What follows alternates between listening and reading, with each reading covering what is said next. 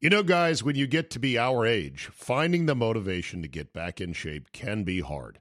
It's just plain tough to find a routine and to stick with it. Good news Fitbod is a fitness app that is anything but routine. It tailors your workouts to fit your life, your goals, your gear, and even your schedule, so you can avoid burnout. And Fitbod helps keep up your momentum by mixing in different exercises, reps, supersets, and circuits. Best yet, Fitbod has over 1,000 demonstration videos, so you can learn the right way to do each exercise. It's time to ditch the boring routines and kickstart your fitness journey. Add Fitbod to your workout essentials. Join today to get your personalized workout plan. Get 25% off your subscription or try the app for free at fitbod.me slash Czabe. That's F-I-T-B-O-D dot M-E slash Czabe. Sure, watching football is fun, but it's more entertaining when you have some action on the games. Fellas, you've heard me talking about this for weeks, and some of you are still on the sidelines. Whether you're an expert or a rookie, you should be betting at my bookie. If you're the kind of guy that likes to bet a little and win a lot, like playing the numbers on roulette, you can create a big parlay. Pick three teams to win. If you hit all three, you could turn 100 bucks into 600. There's so much to bet on college basketball and football, NBA, NHL, custom props, even esports if you want, you name it. My bookie is the one bet I know you'll be happy with all year. I recommend these guys because I trust them. My bookie has been in business for years. They've got great online reviews, and their mobile site is easy to use. Sign up this week, and my bookie will give you a 50% deposit bonus to jumpstart your bankroll. It's a great way to bank even more money when you win. Don't miss out on one of the best weeks to bet on sports this year. Log on to MyBookie right now and use promo code CZABE and get 50% deposit bonus. That's promo code CZABE, Charlie, Zulu, Alpha, Bravo, Echo. You play, you win, you get paid. Today on the Czabecast, the Redskins' loss is definitely in the pantheon of awful, soul sucking losses at home, but is it the worst? We've got a Miami dagger and a rare tactical blunder by the hoodie. I hit my two team Superdog moneyline parlay. I just didn't play it. The Packers with at least one week of a bounce back, and the false god of instant replay strikes again. All that plus Hugh Freeze and his junk. Your essential sports talk day starter is locked and loaded. So buckle up and let's go. Here we go.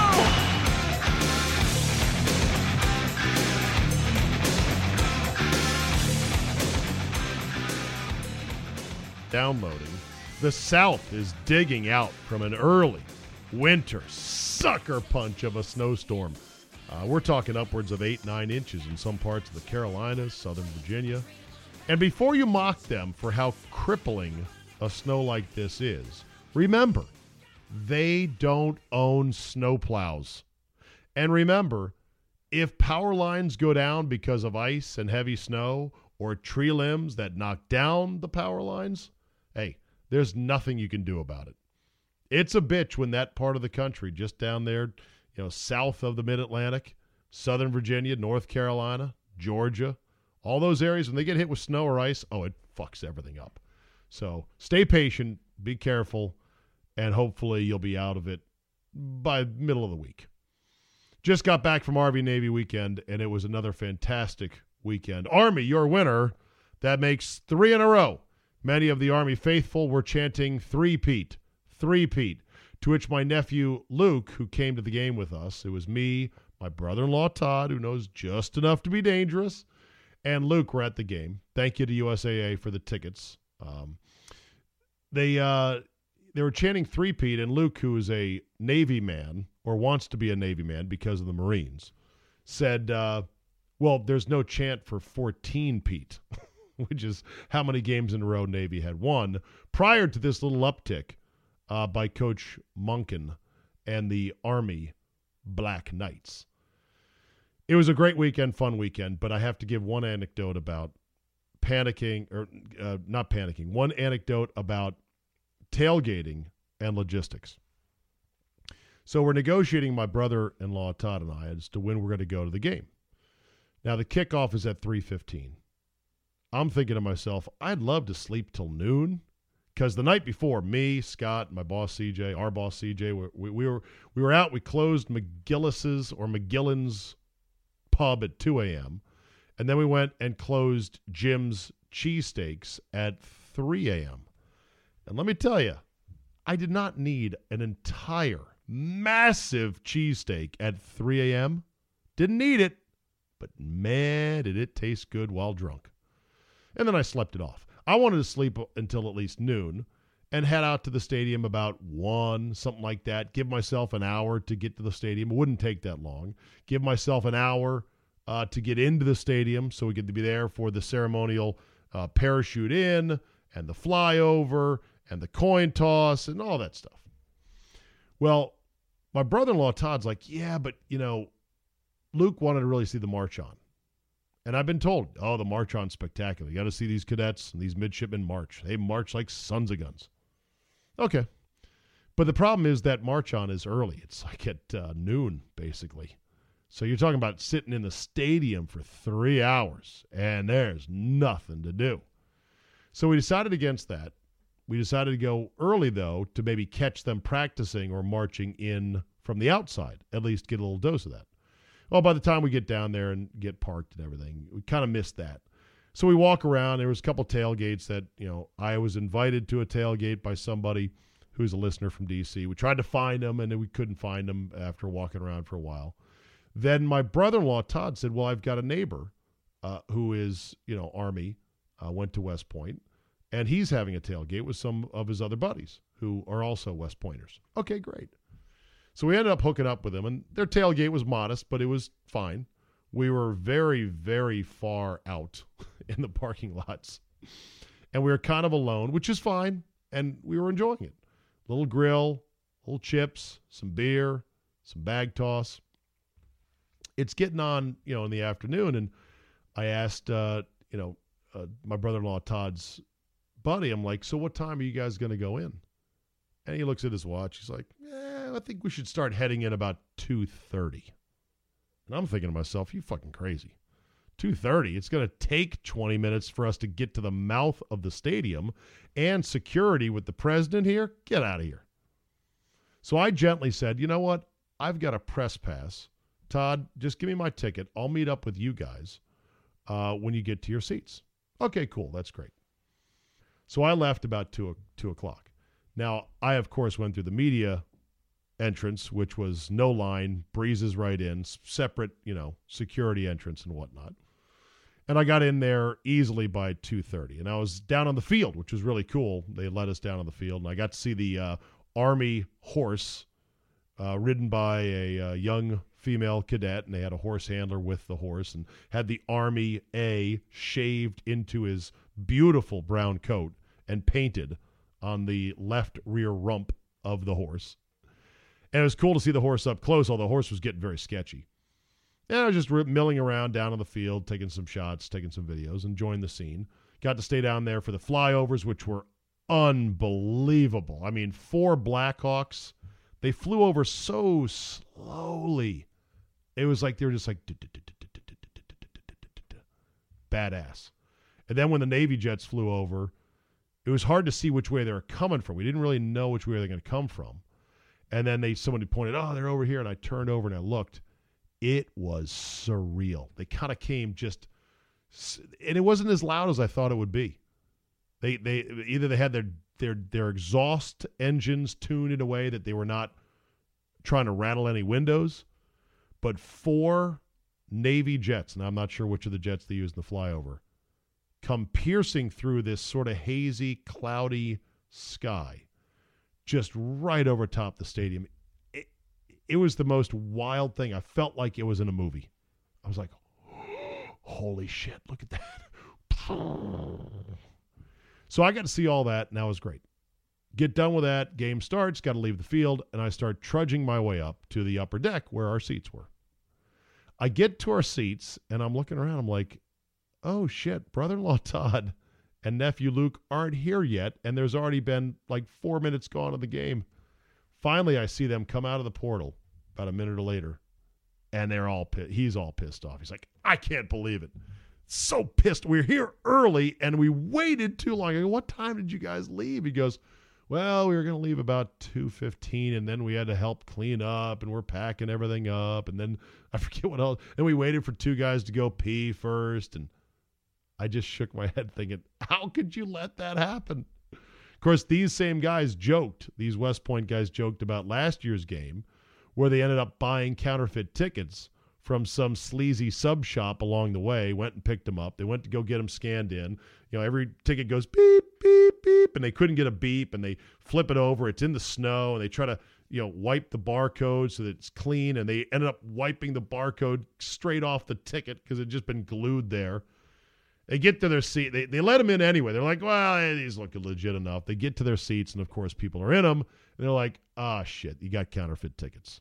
And they were joking about that, these West Pointers. Very smart guys into logistics. and my brother-in-law took their advice as to, yeah, we should leave about 2.30 for the game. I didn't want to be that asshole. I didn't want to be the naggy Nelly to go, man, no, you really, you better leave now. These lines are going to be very long for security. Because they went to West Point, not me. And it was their tailgate that I ate their food and drank their beer. So who am I to lecture them? But my brother-in-law, he's settled down after a while. He's like, yeah, we still got to see the flyover, but lesson learned: I'm not listening to anybody else again, and that's a good lesson for everybody else. All right, the Redskins got hammered by the New York Giants on Sunday. It was as bad as any loss that I can remember in the Dan Snyder era at home. It's in the pantheon of when Jim Zorn lost to the uh, Kansas City Chiefs 14 to 6 in a game that featured uh, four field goals by Ryan Succop, that'd be 12, and then a safety, 14. After the game, uh, Jim Zorn had his play calling duties stripped, and they brought in the bingo caller, retired offensive coordinator Sherman Smith. Sherm Smith, Sherman Lewis, Sherman Douglas, Sherm Sherman Edwards. It was a Sherman, I know that. Also in that game, there was a couple fans that brought signs that said "Dumb and Dumber" with pictures of Dan Snyder and Vinny Cerrato, and they had their signs confiscated. It was an ugly day, one of the ugliest days. And I was in the building that day because I brought guests who were in from out of town. It was terrible. There was also a uh, Shanahan Year One game against the Chiefs in a light snow in December, in which the Chiefs had a billion yards of returns. I think Tamarick Vanover had like three returns for touchdowns. Nobody was at the stadium. It was ugly. Then there was the uh, Donovan McNabb, hey, I just got a new contract Monday Night Football game in which he got beat by Michael Vick and the visiting Eagles into oblivion. It was 28 nothing in the first quarter as people were still streaming in. It was 35 to 7 I think at one point. It ended up being 45 to 10 or something terrible like that. That loss goes in the pantheon of awful, ugly home losses. There was a 27 to nothing loss to the Cowboys back in 2003 under Spurrier, where Tim Hasselbeck, that'd be the not so great quarterback Hasselbeck, good broadcaster, I'll give him that, um, recorded a Blutarski passer rating of 0.0 Blutarski. He was six for 26, and the Redskins got shut out by the Cowboys. By the Cowboys at home, 27 to nothing. This loss, in which the Giants got up 40 to nothing and then pulled Eli Manning, is as bad as they come. It does feel like end of days for Jay Gruden, but I don't think this is the time to fire him. I'll explain later.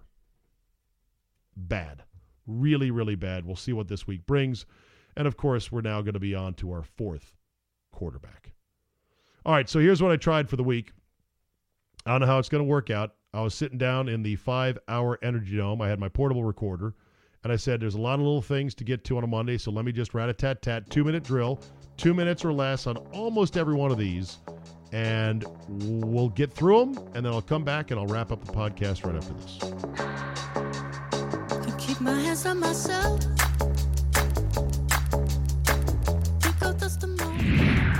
Maybe it's just me, but man, it kind of pisses me off when I can't watch ESPN do highlight shows and show me highlights on Sunday night. And I don't know why they weren't this Sunday night, they were showing a combination of things. It was SC featured, the NCAA soccer championship. Apparently, Maryland was in it. Hey, how about that? Along with some bowl preview, bowl mania, they called it, and boxing. That was it on all four ESPN properties. Now, I did have NFL Network on screen right. I had the Sunday night football game on the middle screen, but I wanted to put ESPN on the left, and they were not giving me any NFL. I couldn't get any NFL from the so called worldwide leader. And I could swear they used to run their own little sports center type of NFL plays uh, on the you know during the Sunday night football game, but they may be prohibited from doing that according to their contract with the NFL. That the NFL doesn't want any eyeballs away from the game itself on Sunday because ooh, that's the primetime game. We want to get that rating jacked as high as we can. And so you no, no watchy any NFL but our game on Sunday night. But it's ridiculous because ESPN pays the most money by far of any network for their package of game, the one Monday night game. And yes, they get highlight rights and other stuff in that billion dollar a year deal, but come come on.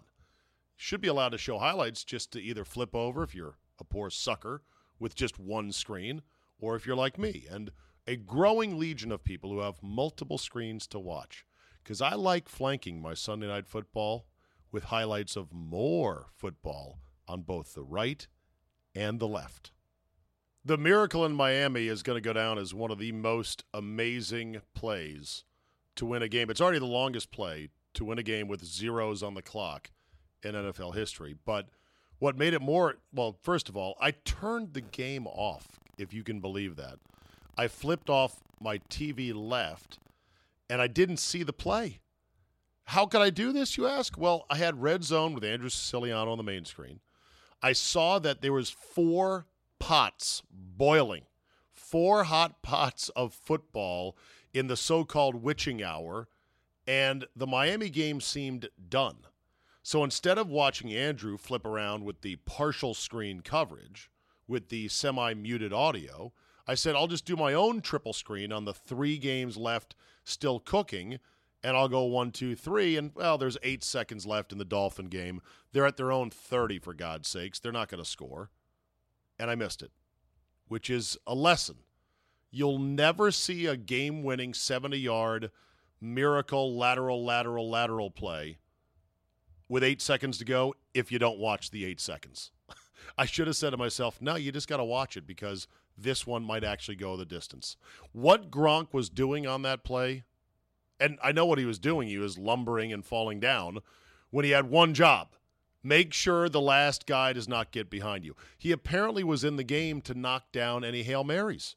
But the guy is a Frankenstein. I know he runs pretty well downfield on routes, but otherwise he's not nimble. I don't know how well he can jump straight up in that situation. And there are other guys you could use. Plus, did you really think that that Tannehill was going to throw it 70 yards in the air with a rebuilt shoulder? It was one of the rare tactical blunders I've ever seen Bill Belichick make. And it still would not have been a tactical blunder if just, you know, one guy had done his job to get Kenyon Drake out of bounds. Instead, well, they're still going to win the division, but the 9 and 4 start is the Patriots' worst start through 13 games since 2009. Wouldn't it be nice? Forgive them, Father, for they worship a false god known as replay that giveth their life in sports an illusion of perfection and justice. But 'tis just an illusion. They know not of what they worship. And thus endeth the lesson yet again on replay. The Eagles Cowboy game was marred by an insane non recovery call that somehow Alberto Riveron didn't seem to judge to be a clear recovery by not one, not two, but three different Eagle players. On the opening kickoff of the game, a fumble by the Cowboys that would have given the Eagles the ball right away, right out of the gate, possession in easy field goal territory, if not for a touchdown. How does that happen? After the game, uh, Malcolm Jenkins said, "Whoever is watching that in New York should stay off the bottle." You're just replacing one form of human error for another form. And in this case, the form of Alberto Riveron, I think, is a demonstrable downgrade from Dean Blandino. Oh, I know. You're going to say, but you hated Blandine Blano, as you used to call him. Hat tip Brian Nelson for the nickname. Yes, I did. I resented who he was a weasel who had never actually worn the lanyard of shame and refereed any games. He was just a rules guy, he was a video guy, he was an administrator guy. But you know what? He knew the rules and he knew how to apply them relatively evenly, at least according to how the NFL lords and the owners wanted them applied. Riveron has been a disaster. And it's something I'm sure the league doesn't want to talk about, but how do they get away with these such egregious calls not getting fixed on replay? Well, because of endings like you saw in Miami, in Oakland, and around the league. They get away with all this shit because of the product and the scintillating finishes that are produced on a weekly basis, no matter what. All right, let's talk injuries with the Redskins here for a second. Yes, they've got a lot of guys injured, and yes, they've got a lot of guys on one side of the ball injured. And that has to be accounted for, yes. But there's a couple things that need to be noted. On the quarterback front, a lot of this problem they have is of their own making because Alex Smith going down with a broken leg is awful. And it could have been a blown out knee like Carson Wentz last year or a torn shoulder like Aaron Rodgers. So the gruesomeness of the broken leg really doesn't make it any worse or better. But the problem is their backup, Colt McCoy, is a known injury risk to anybody who's ever watched the NFL and who knows his history. And yet the Redskins have had this delusional cult of Colt, as I like to call it, in which they they're like, "Oh, we love this guy. He's great. He's uh, you know, he knows the system, works well with Jay. He's healthy. He's ready to go. We're going to pay him seven million dollars. Plug him right in. Yeah, that's great until he plays and then he gets hurt every single time. Also, they used to have a young Nate Sudfeld on the roster, but they traded him to the Eagles for reasons I don't know. Was it a trade or they released him? I forget. He's no longer on the roster, and they only carried two guys. And maybe normally, you know, because of Alex Smith being relatively healthy the last couple of years, his fitness level and everything else, you feel like, okay, we can go with that risk. But they had nobody that they could then just put in. And obviously, Mark Sanchez stinks. Shrimpy, minus arm strength, and a internal clock that is flat terrible. Uh, this kid, uh, Josh Johnson, he did okay for the Redskins, but how do you grade it? I mean, it's a 40 to nothing game. One of his throws was a seven yard flip that went 70 yards on bad coverage and bad angles to Jamison Crowder. I mean, you can't judge his performance. I don't think he's going to be, any better but at least he's more athletic. He can run for his life better, and he's got a stronger arm. So there's that. Oh, yeah, one last thing about the Redskins and injuries, and this is something that is true league wide. The better teams in the league and the great teams in this league, they're getting injured almost the same as anyone else. But it doesn't seem to affect them as much because the good teams and the great teams usually have one or two fatheads, at least on each side of the ball. And the Redskins have no fatheads. That's part of their problem. Oh, what's a fathead? You know, like a fathead. Those plastic wall stickers now they sell. What and you could go, I just was on fathead.com for my son and I found a Redskins fathead. Yeah, okay. But to to get made into a fathead, you have to be a player of a certain level and a certain caliber that they can sell X number of units to league wide and around the country where people who might not be Redskin fans are like, I'm not a Redskin fan, but man, I love so and so. If you've got two fatheads on your team, like let's say Patrick Mahomes and Tyreek Hill, that spackles over a lot. If you've got a Khalil Mack or if you've got an Aaron Donald, it spackles over a lot. Now, the Bears defense and the Rams defense, they've got a lot more than just those two stars, obviously. They're pretty loaded. But my point is the Redskins they can't sustain these injuries because they've got a whole bunch of pretty good players, and that's it. One or two great players, capital G, great, goes a long way towards covering up a lot of deficiencies. And then you can sort of scheme around them, get lucky, grind out an ugly win, figure out something to do until the guys that you really need come back from injury or until you find somebody else who can fill in for them. You look at the Redskins roster, it's a bunch of pretty good guys and some decent guys. And that's about it. Time for a quick golf story. Don't groan. It's two minutes or less. And it's a good one. Cody Blick finished 12th on the 2018 Mackenzie Tour, which is the PGA Tour Canada minor league money list. And so he was in the final stage of the web.com tour qualifying tournament. Important tournament because if you finish a certain, you know, status on there, you can then play an automatic number of starts on the web.com tour, which is your only way to get to the PGA Tour now because uh, the way they've set it up. Okay.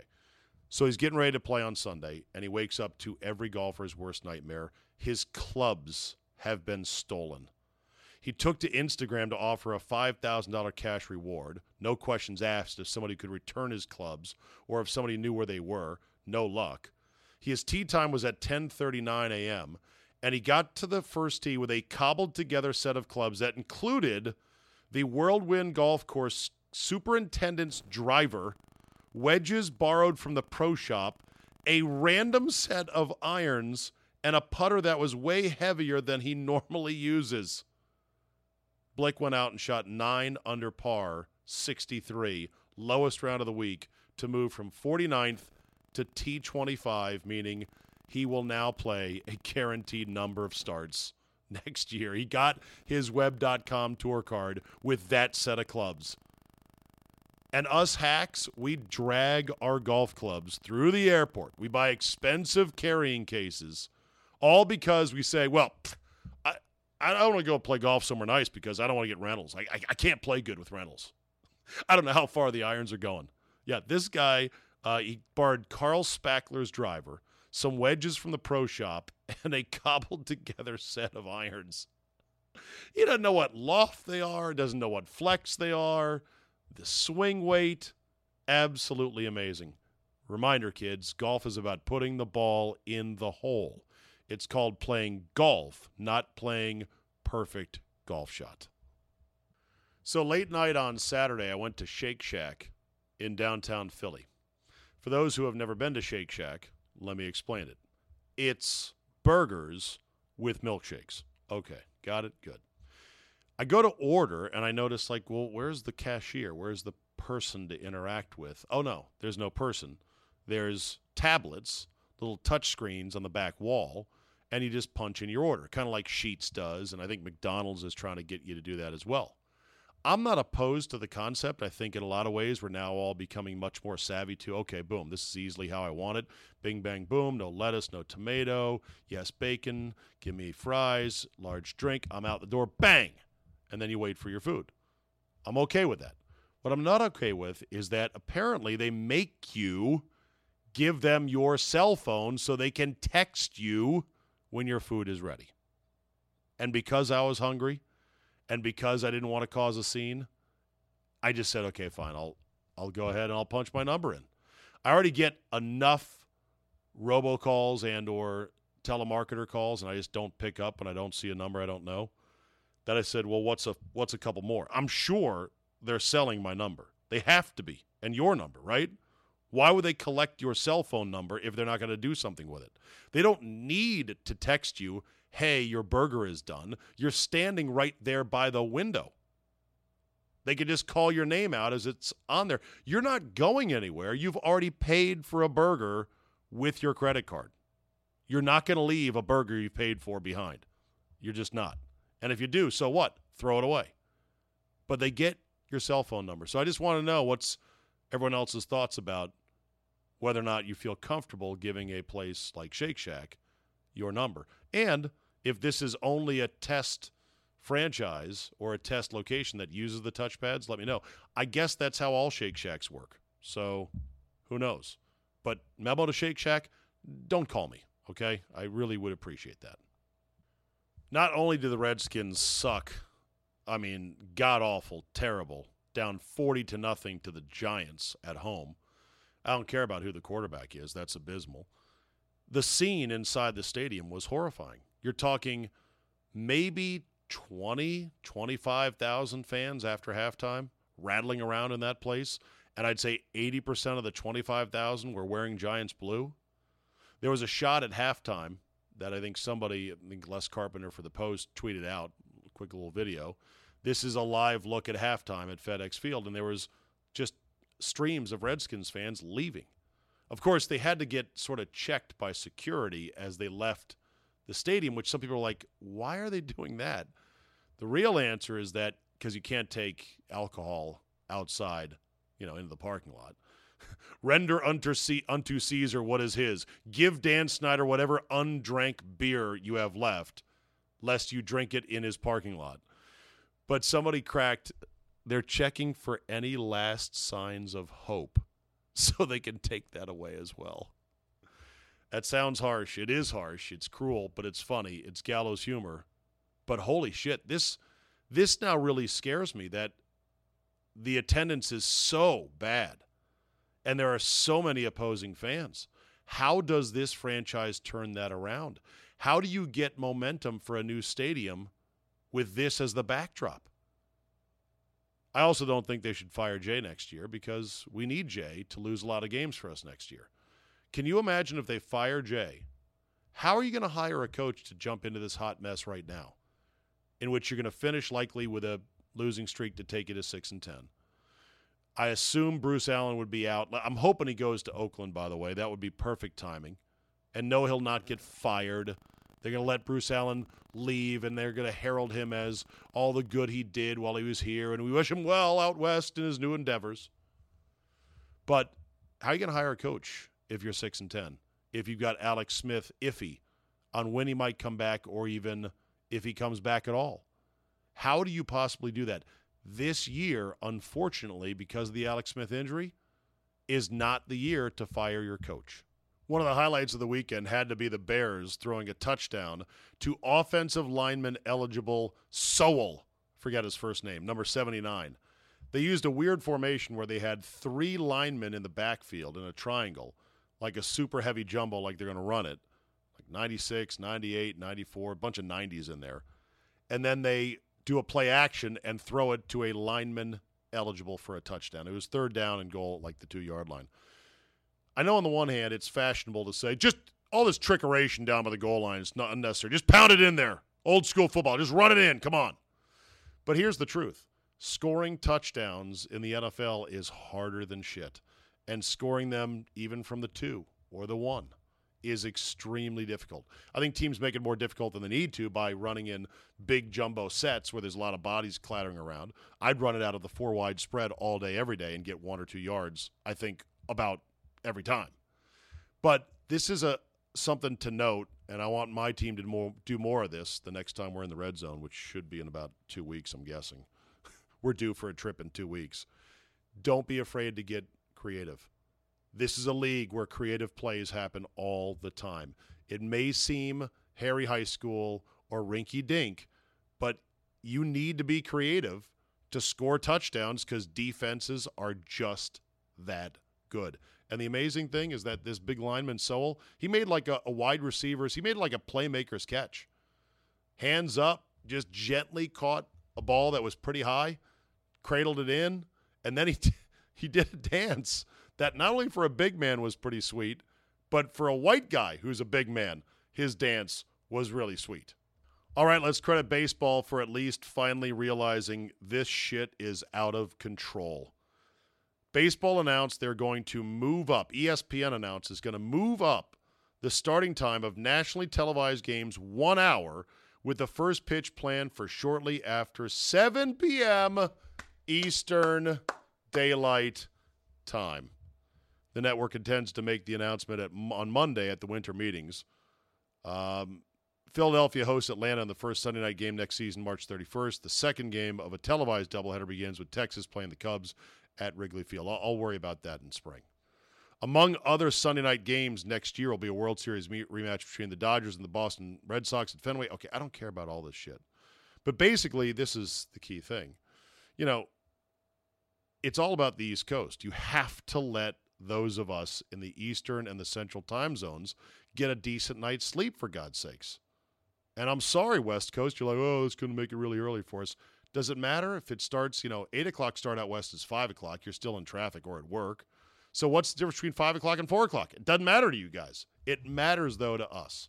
Now, pace of play is still a huge issue for the for Major League Baseball and really for every sport these days. The tempo of things has to be quicker. That's why on Mondays here I'm doing the extended two minute drill. No more than two minutes on any particular little nugget and topic. And by the way, I'm doing it from down here in the uh, five hour energy dome where the acoustics are a little bit different. I've got my portable recorder, and if you don't like the sound of it, well, then screw you! Just kidding. It should be a better sound than, let's say, 78% of most podcasts.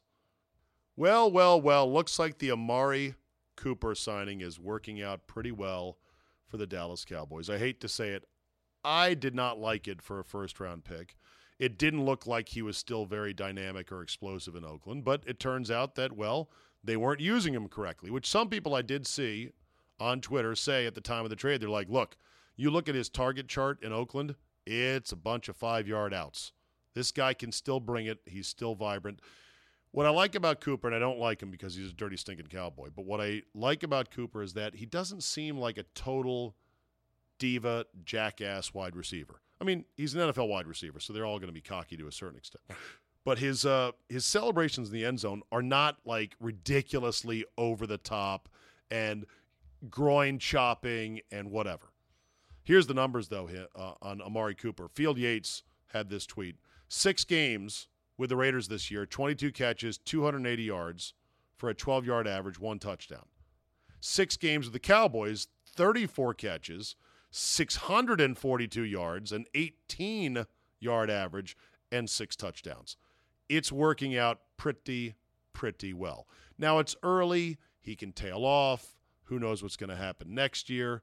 But I'd say overall for the Cowboys, who are going to f- probably end up winning the division, I think it's safe to say at this point, they're going to have a lower first round pick in the 20s. It's going to end up being a pretty decent trade for them. Now, the question is can Jerry resist overspending? Because Jerry did say after the first first or second good game with Amari Cooper, well, He's making a push for his money. I can see that. Uh, Jerry, stop talking about that, okay? Because you know he's going to load the boat for some huge deal. Oh, somebody's texting me. I better get that. Load, boat, load the boat for a huge deal on Amari Cooper, and then he'll he'll suck once he signs his new deal.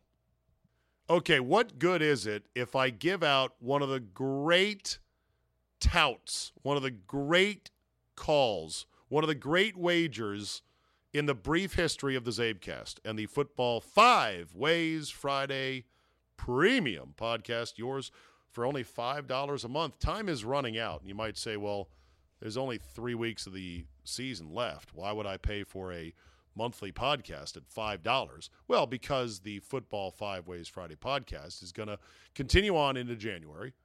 We're going to do more football stuff uh, all the way to the Super Bowl do more interviews, do more offbeat stuff. We'll still have the games, obviously, and pertinent topical stuff, college football, bowl games, and everything else. And then after that, we're going to actually segue it into another Friday premium show of some sort. Maybe Steakhouse Confidential becomes a premium product. Maybe an offshoot of that becomes a premium product. We're, we're, we're working on it. But anyway, Football Five Ways Friday, I said with Mr. X, I said, okay, my lock this week is Green Bay minus five and a half. Winner, winner, chicken dinner. I'm back on the winning streak. 10 and 4 on the season now with my locks. Pretty good about that. I feel pretty good about that. But my just throwing it out there, two team underdog money line parlay. So it's a two team parlay, meaning both of these picks have to hit. And it's a money line parlay where both teams have to win outright, not just cover the spread. But it's also an underdog money line two team parlay, and it was two big dogs of dogs of seven or more points. It was the Dolphins plus seven and a half against the Pats. They win on that Miami Miracle. And then the Raiders plus ten and a half against the Steelers.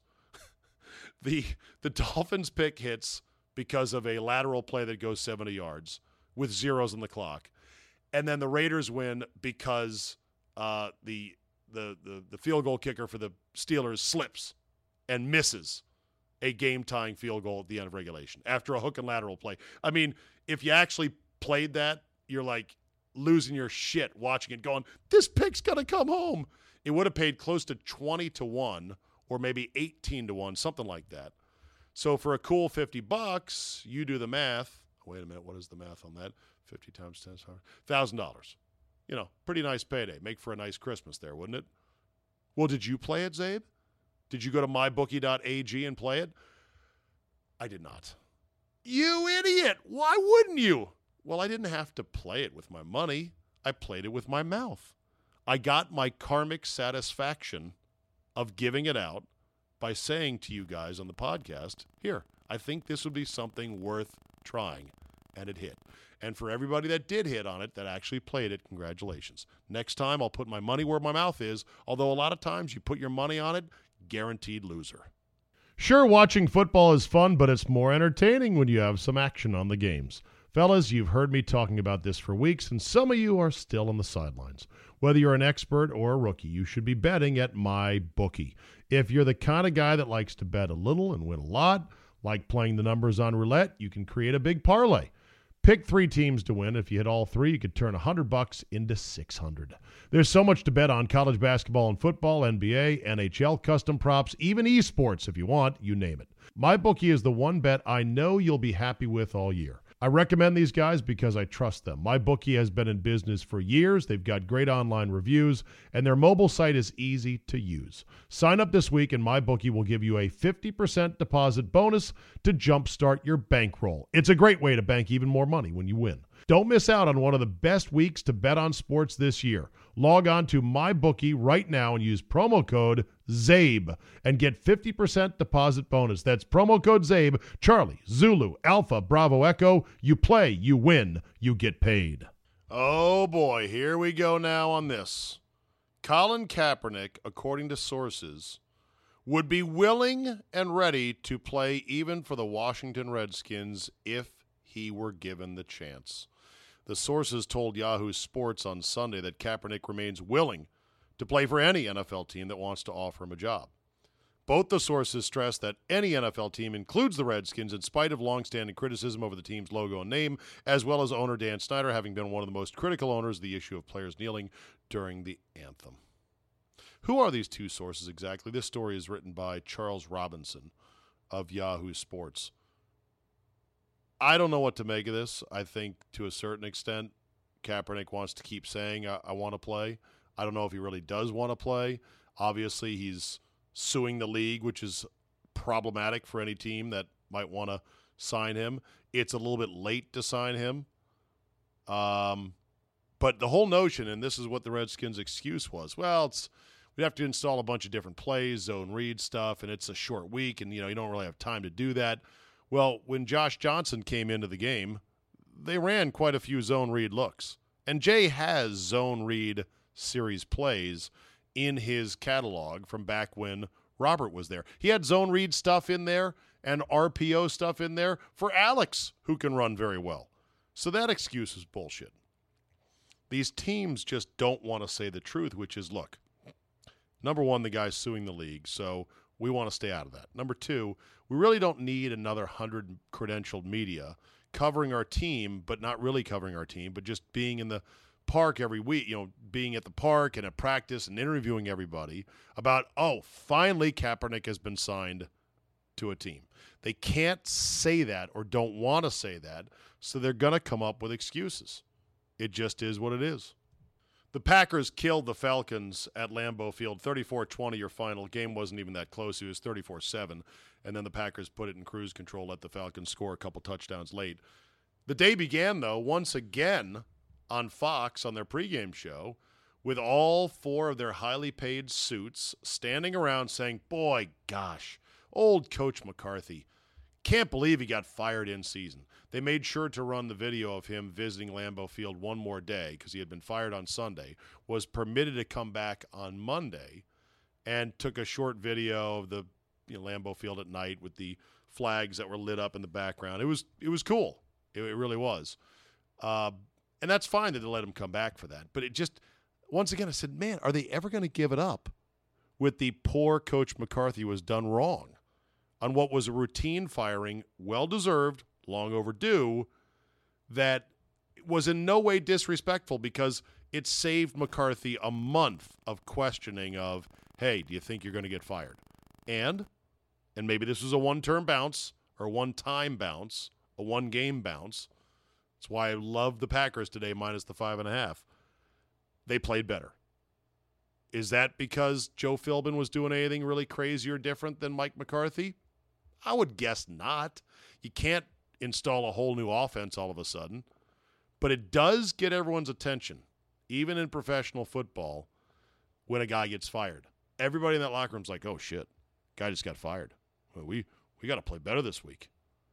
So we'll see what the Packers do from here on out. There are some that are saying, "No, don't win anymore. It's just going to hurt our draft position." But I would like to see the Packers play better down the stretch here. At least they did for one week. Let's talk wintertime and let's talk dehydration. And let's talk dry nasal passages. I don't know about you, but I think I'm getting more and more sensitive, at least when I sleep, to being completely dried out in the morning. Seems that way, at least. Now, it would help if I drank more water, which I am right now, by the way, quite refreshing. Drank more water, number one. And, and number two, maybe I do need a humidifier for the winter next to my bed. Now, I was traveling and I was totally dehydrated both nights at the lovely Loews Hotel in downtown Philadelphia. But my wife said they actually make a portable humidifier where you just put a bottle of water right there into the device and you put it right next to your, uh, right on your nightstand, and it helps moisten up the air that you breathe. I know it's a very first world problem, isn't it? Oh, oh yes. My sinuses are just my uh, my nasal passages. My my mouth is very dry, but it seems like it's getting worse and worse. Oh, and you want to move to the desert, do you? well, of course, Phoenix and Arizona. It's a dry heat, and the dry is the key part of it. But um, yeah, I do want to move to the desert. Winter dryness, though, is tough. Legs are itchier. I've got to start putting on more and more lotion to keep my legs from getting too itchy. My eyes are redder nowadays. It's a living hell. And I don't think I'm equipped for the cold. In fact, I know I'm not equipped for the cold, or I just don't dress for the cold. Because now that we've gotten into some just below freezing temperature days, you know, high 20s. I'm more and more feeling it just getting out of my car and running errands going, God dang, is it cold right now? And to think in my future, I can be traveling a lot more to Milwaukee, Wisconsin. Better buy a nice coat. That's all I know. Nice coat and nice leather mittens. Maybe I can get some Dan Marino isotoners to make me warm. Kyler Murray is your Heisman Trophy winner for 2018, and I've got no problem with it. I do have a problem, though, with 13 voters, apparently, out of the 283 ballots that left Tua Tagovailoa off their ballot entirely. So not first, second, third, fourth, fifth. I'm going to at least count three. There's no way that Tua should be left off anybody's ballot. And I wish they would identify those people and say, okay, you're too dumb to vote on this now because you left arguably the other best player in college football this year or outstanding player um, off the ballot. Why? Because you hate Alabama that much? Somebody said that Alabama hate is now gotten to the proportion of Patriot hate when it comes to, well, I'm just going to abandon logic because, God, I hate those guys. Kyler Murray is due to play baseball. He's been drafted by the A's, as I'm sure you probably know by now. $5 million signing bonus. And he has just recently said, you know, I might want to give football a try. You never know. His agent has already said, no, he's going to go play baseball, so forget about it. But he could still be drafted by an NFL team.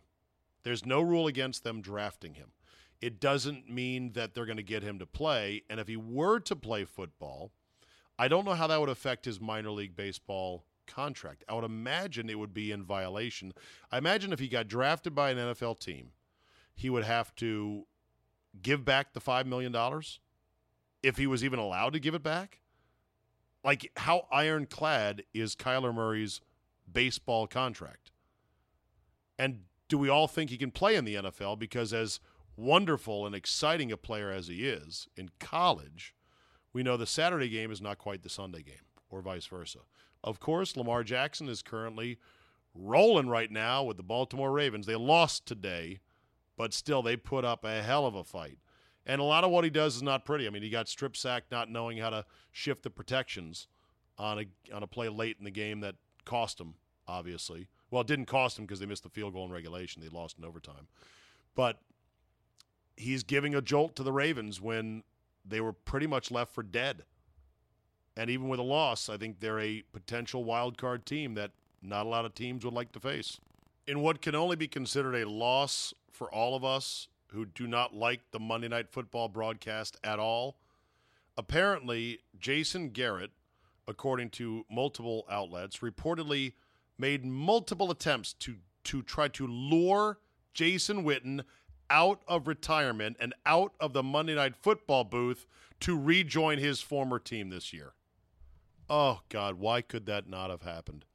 If we could just get Witten out of the booth and back on the field, and then when he comes back after the season's over, saying, "Okay, guys, I'm ready for broadcast," no, no, we we gave that to Booger, and we went and we pushed the Booger mobile off a bridge into a river, and it sank straight to the bottom. That's it. We're just going with Tess and Boog.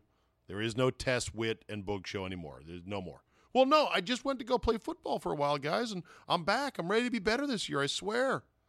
I'm getting lessons from you know Tony about how to do it better. Uh, no. Sorry, Wit. no seat for you here. I don't think he would have been that good as a player.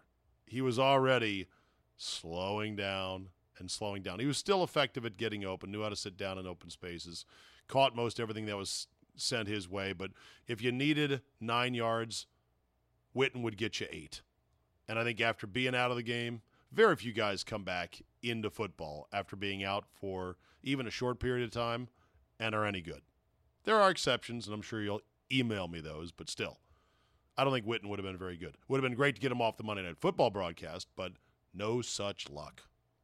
The pseudo vilification of Aaron Rodgers is something that I just, it's kind of amazing. I don't want to be an apologist for Rodgers. He does have some things he can improve upon and should improve upon as a quarterback. Quarterback in the NFL is more than just a guy who passes the ball to receivers. He is more than just the leader of the team on the field itself. He is more than just the highest profile player on every NFL team. He's more than just the face of the franchise. He has to be even more than that. He has to be so right and so tuned in on so many levels. It's a hell of a job. It's a hell of a hard job. That's why there's only about 12 of them that are any good. Maybe more right now. I haven't done my list of which quarterbacks are any good that any other team would actually want. The list for a while was always around 10, 11, 12 ish, something like that. And then the last 18 to 20 starters in the league, you go, eh, you can have them. Who cares? The thing about Rodgers is, yes, he's got to get a little bit less prickly. He's got to get a little bit more trusting. He has to exert himself in just slightly different ways, I think a little bit more team friendly ways. But here's the thing the vilification of him. Well, he's like the coach, you know, so. And, and by the way, he should not, Aaron Rodgers, be involved in the coaching search whatsoever. Steer clear of that. The last thing you want is word getting out that, oh, this coach, he was approved by Aaron Rodgers. Because what if the coach sucks? What if you lose with that coach? Now they're going to be like, yeah, Aaron Rodgers is a prickly son of a bitch who, granted, slings the ball like a ninja, but doesn't get along with his teammates all the time, doesn't get along with his coaches. It's very sour when anyone drops a pass. Why do you want to be on the hook for the coach, too? Let them hire the coach and you work with the coach. Of course, according to Winston Moss, who appeared on Fox NFL's pregame show or the pre pregame show, he said Aaron Rodgers has been the coach for the past nine years. oh boy. Here we go, as they say. HBO finally let the curtain fall on their boxing run over the weekend, doing their last boxing match. It's going to be taken over by DAZN or DAZN. I really don't get that whole acronym or name for their app, boxing subscription app, DAZN. But HBO got out of the boxing business for the last time. 44 years of Jim Lampley doing boxing. He hung up his microphone over the weekend. And I have always liked Jim Lampley.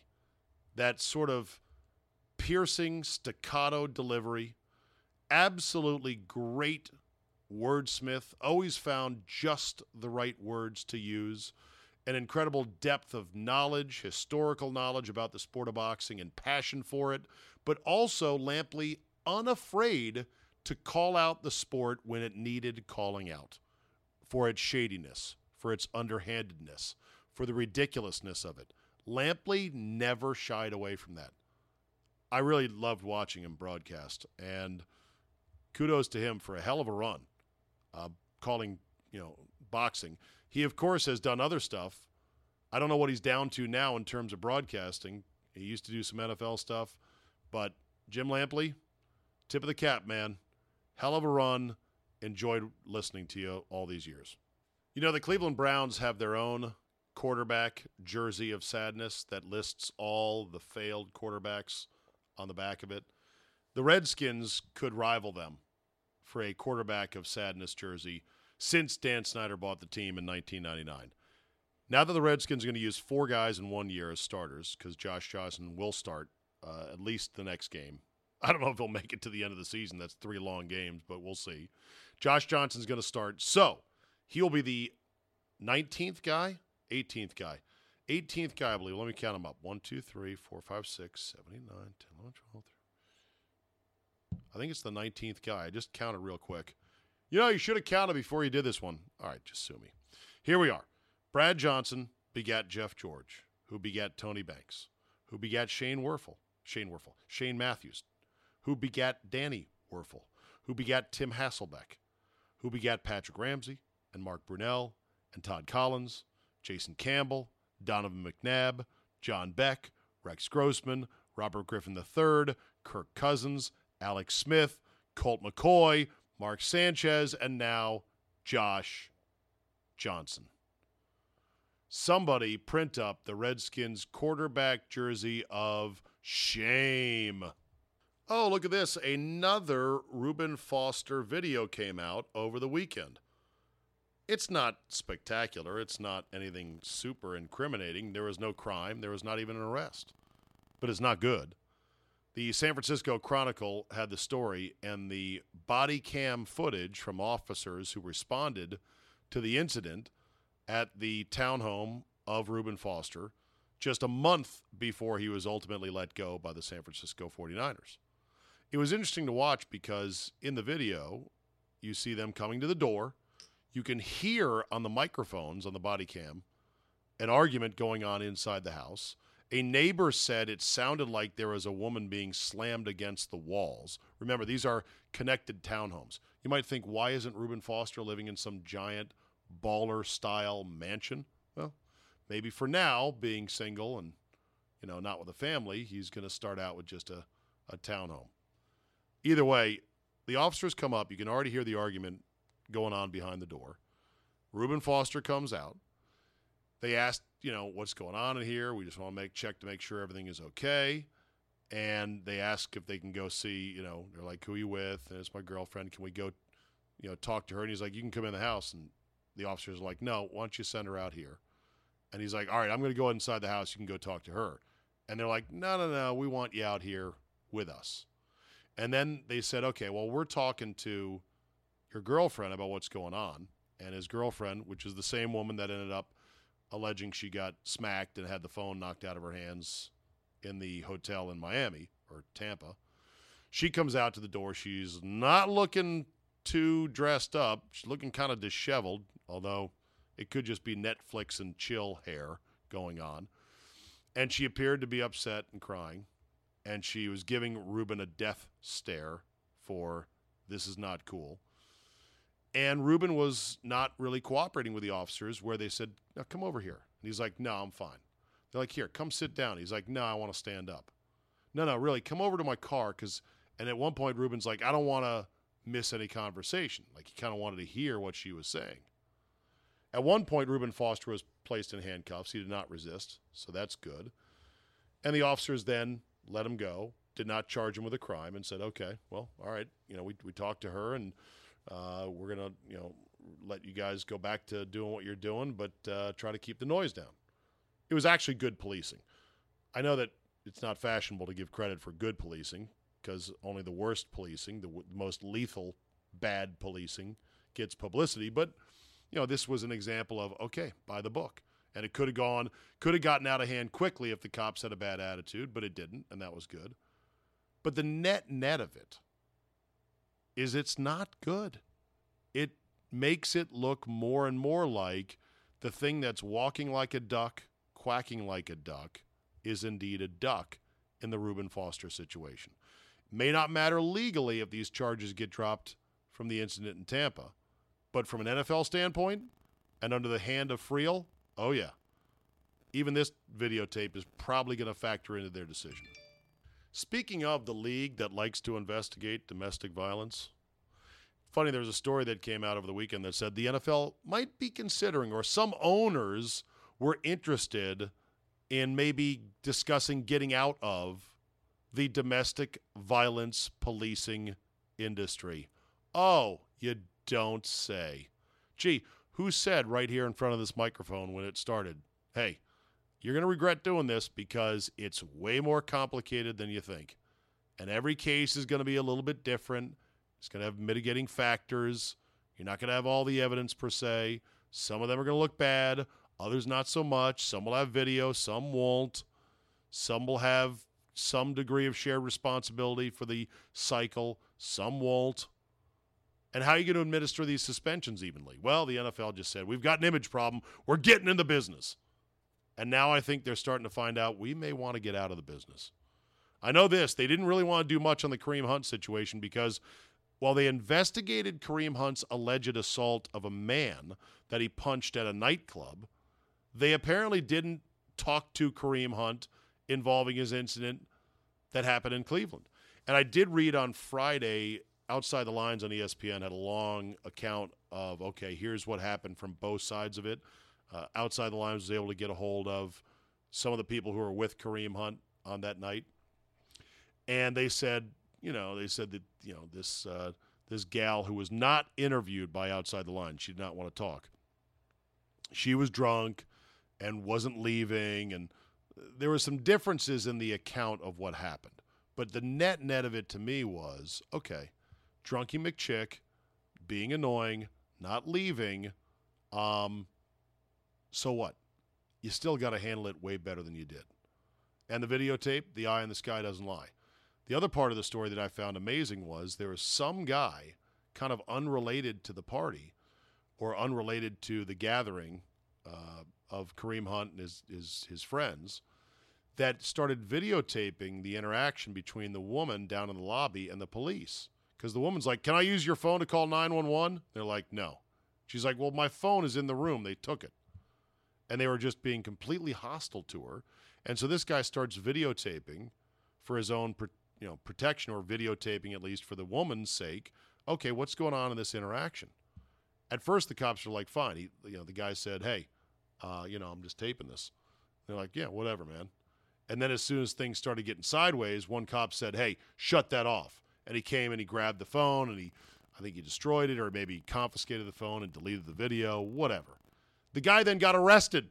He got arrested for disorderly conduct and it, they claimed that he was drunk in public. He had not been drinking. He ended up, I guess, pleading no contest to the charges because he didn't want to come back to Cleveland to fight the charges. He was just like, "Ugh, what a headache!" And it was such a minor thing, relatively speaking. He's like, fuck it.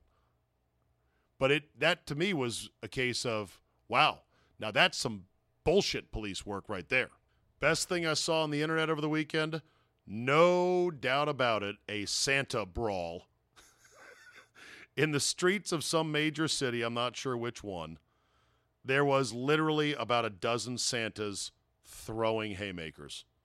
Now I'm always sort of skeptical like is this just something that somebody cooked up for, you know, the sake of making a viral video? Hey, what if we got a bunch of Santas who are on a break from a Santa convention or Santa school or, you know, a bunch of Santas in a mall that were all competing for a certain job? Let's get them to fight outside in the street and we'll videotape it and we'll let it go viral and somehow we'll make money off of it.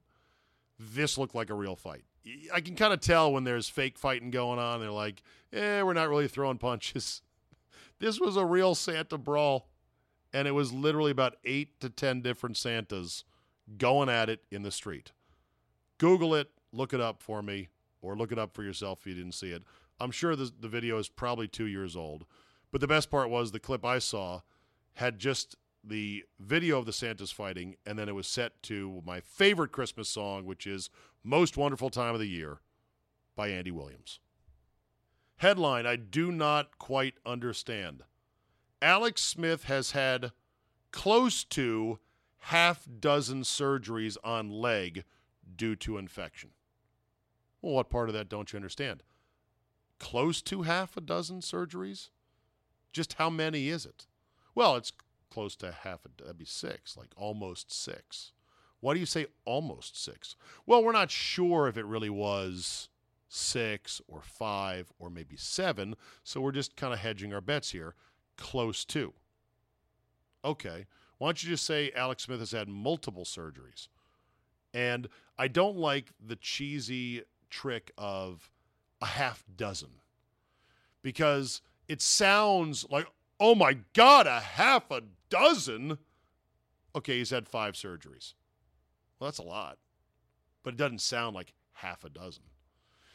Also, what's a surgery? What's a procedure? I've never had this answer to me.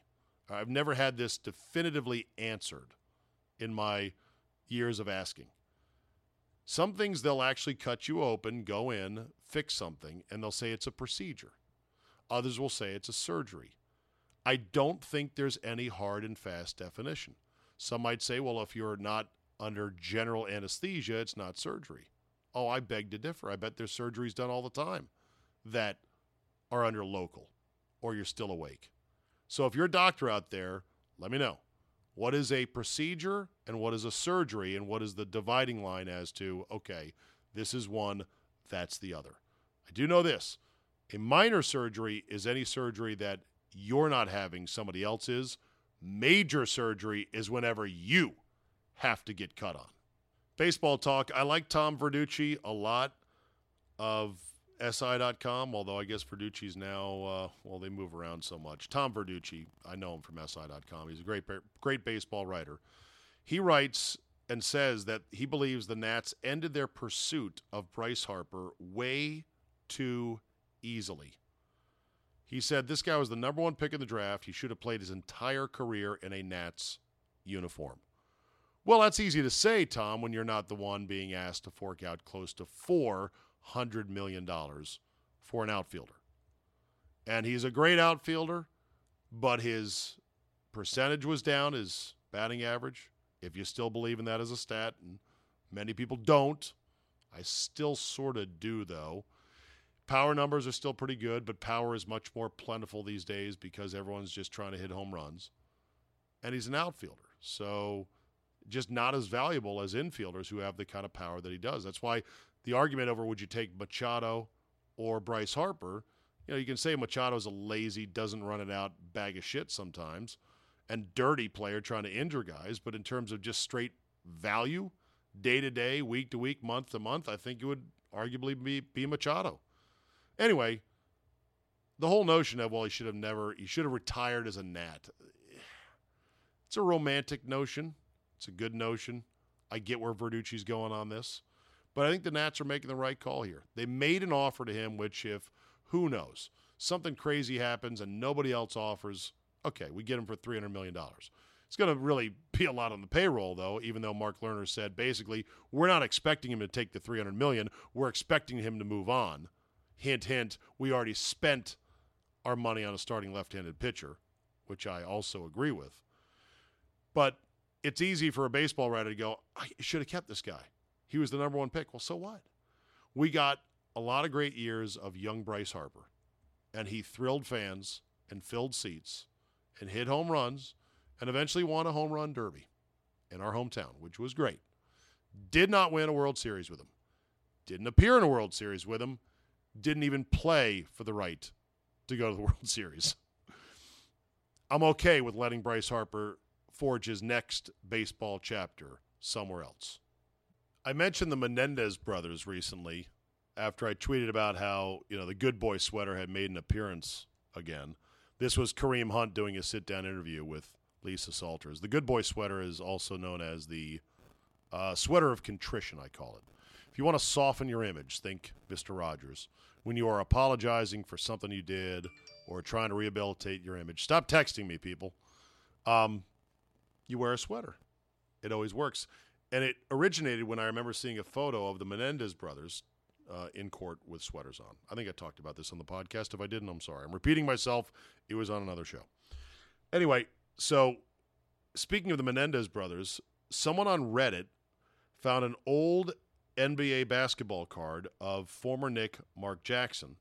And in the background, sitting courtside with their feet on the hardwood, appeared to be both Menendez brothers. And Reddit was like, oh my God, I can't believe this. Is that really them? Because they were trying to put together when this would have been time frame wise. And Darren Rovell says this checks out. These would be the Menendez brothers. The murders happened August 20th of 89. The brothers were arrested in March of 1990. Photo was taken at Madison Square Garden in the 89-90 season, and the set came out before 90-91. So it is indeed true that there is a NBA card with Mark Jackson on it, which has two of the most notorious, cold-blooded piece of shit murderers in U.S. history ever sitting there courtside. Yay. All right, you know we don't do politics on this podcast, at least not much. Actually been thinking about a special political Czabecast, just a one off, with my boys down at the Weekly Standard, which, uh, yes, is a conservative publication. But I was going to try to do a, a single Czabecast with them and somehow compare sports to politics and politics to sports in a non-partisan kind of a way. Maybe I'll do it, maybe I won't. We'll see. Anyway, on the political front, with George H.W. Bush being laid to rest last week, they finally revealed the Secret Service that his code name was Timberwolf. I think that was the first time it was revealed. I think otherwise, code names of presidents are kept secret. It got me to thinking what do you think Trump's code name is? And my joke was Poon Slayer. Or if not Poom Slayer, the Big Pumpkin. Now, for those of you that are sensitive, you're going to say, How dare you say that about our president? And I say that with tongue in cheek. Let's not overreact. At the Army Navy game, though, where Trump did come in uh, for both uh, the, you know, the coin flip, which he made this overly dramatic throw his hand in the air and point to it. People were mocking that on Twitter and on the internet. And then he did the march across the field at halftime to go root for the other team. I was standing on the field. I got lucky enough. I had you know field pass access before the game, and as he came out to do the coin flip, there were two young women that were, uh, I think, somehow relatives of someone playing in the game, and one of the women just unleashed a tirade on good old Donald Trump, the president. And I thought about turning and saying, yeah, you know, I know you don't like him, but I don't know. Maybe a little respect for the office. And then I said, nah, why would I even start that shit? What good is that going to do me? What prize do I get for doing that? There was another guy I rode up the escalator with, and he kind of starts chatting me up. We're on an escalator, not an elevator. And you know, we're standing there, and he says to me halfway up, he's like, "Man, that was something. Those flyovers." And I was like, "Yeah, that was really cool, really nice." And then he goes, "What a shit show, man! Pff, Trump, the hell." And I just kind of looked at him. I gave him a blank stare. As again in my head, I said, "Do I really want to start down this road? Do I really want to say, yeah, so what?" I, you know, he won't be the last president you hate. I'm sure. There could be others. There's some presidents that other people hate that you love. Is it too? But then I said, no. What prize do I get? I'm not going to change his mind. I want to change his mind. There's a lot of things about the president that makes me roll my eyes, that me that makes me embarrassed. Specific things, individual things. Oh, really? Like what? Hey, I'm not getting into it. And I'm not saying that I think he is doing a bad job. Oh no, I've been sucked into the political quagmire. Uh, let me back out now. All I'm saying is I kind of do believe in that whole general respect for the office when you can show it, if you can. Of course, those would say, well, he's shown no respect for it for himself. So why should he get any back? Okay. And with that, we'll end with our quick discussion on politics. Sure, watching football is fun, but it's more entertaining when you have some action on the games. Fellas, you've heard me talking about this for weeks, and some of you are still on the sidelines. Whether you're an expert or a rookie, you should be betting at my bookie. If you're the kind of guy that likes to bet a little and win a lot, like playing the numbers on roulette, you can create a big parlay.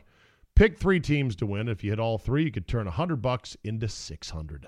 There's so much to bet on college basketball and football, NBA, NHL, custom props, even esports if you want, you name it. My bookie is the one bet I know you'll be happy with all year. I recommend these guys because I trust them. My bookie has been in business for years. They've got great online reviews, and their mobile site is easy to use. Sign up this week, and my bookie will give you a 50% deposit bonus to jumpstart your bankroll. It's a great way to bank even more money when you win. Don't miss out on one of the best weeks to bet on sports this year. Log on to MyBookie right now and use promo code CZABE and get 50% deposit bonus. That's promo code CZABE, Charlie, Zulu, Alpha, Bravo, Echo. You play, you win, you get paid. All right, we'll finish with this today. On Friday, Hugh Freeze got hired by Liberty University as their new head football coach. Hugh Freeze, you may remember from Ole Miss, who was the hottest coach in America, had beaten Alabama twice. Of course, he helped.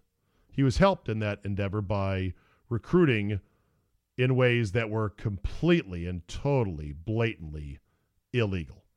And the NCAA posse was going to catch up to him real quick. He was like the hapless bank robber that wasn't going to get more than a couple of blocks down the down the road before they found him and caught him, which they did. But when they caught him, Hugh Freeze kept lying about, well, these violations, these are under Houston Nutt. These were not mine. Houston Nutt got pissed off and said, the fuck these things are. These are on your tab. You're the one doing these things. I didn't do this when I was a coach. It's partly why I'm not coach anymore. But Hugh Freeze lied about it because he wanted to protect this killer class that was coming in. Well, Houston Nutt got so pissed off because all he wanted was an apology from Hugh Freeze I guess, when the hammer started to come down. And instead, Hugh Freeze was like, no, I'm not going to apologize. And so Houston Nutt then filed a lawsuit, and part of the lawsuit was to subpoena uh, the phone records of Hugh Freeze. And on the phone records, they found, oh, massage parlors. How about that? Look at all these massage parlors. And next thing you know, Hugh Freeze is out at Ole Miss. So Hugh Freeze was hired again after like a, a, show cause order put on him by the NCAA, and I guess that expired after a year. And Liberty, being a aspiring Division One program that will pay any that will play anybody for a lot of money, I'm sure in the coming years, Kaching, kaching, ka-ching, and try to build the program up. Um, they hired him, even though Liberty is a religious university. And in the speech that he gave at an introductory press conference, Hugh Freeze said that you know. Uh, my guiding principles, I believe in Jesus Christ, the Son of the Almighty Lord, blah, blah, blah. He's the only one, he said, that can handle my junk. And I haven't found anybody that can handle it quite like him. To which everybody then snickered, thinking, haha, yes, handle your junk. Very funny for a guy who got run out of Ole Miss for being a hypocrite who went to massage parlors and had prostitutes on his phone.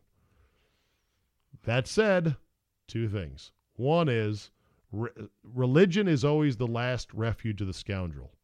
But even if you are genuinely religious, you acknowledge the fact that, hey, I make mistakes and I try to do better and I'm not perfect. And yeah, if there are some hookers and or some massage parlors that do the handbrake parking release, parking brake release, well, sorry. I'll go to church for that and I'll try to get back on the straight and narrow. Hugh Freeze, Welcome to Liberty. Now begin losing and begin collecting those pay per play checks to get killed by the Power 5 schools in the coming years. Thanks for listening. Download, subscribe, comment, and like. Tell a couple of friends. Get the Czabecast app. Subscribe to the Football Five Ways Friday. Go to czabe.com slash premium. Podcasts are the future, and they're here now. It's like Netflix for your ears. Email me with topics and suggestions, czabe at yahoo.com. Now go get your Christmas lights up because mine aren't. And darn it, it's getting late. And we will see you next time.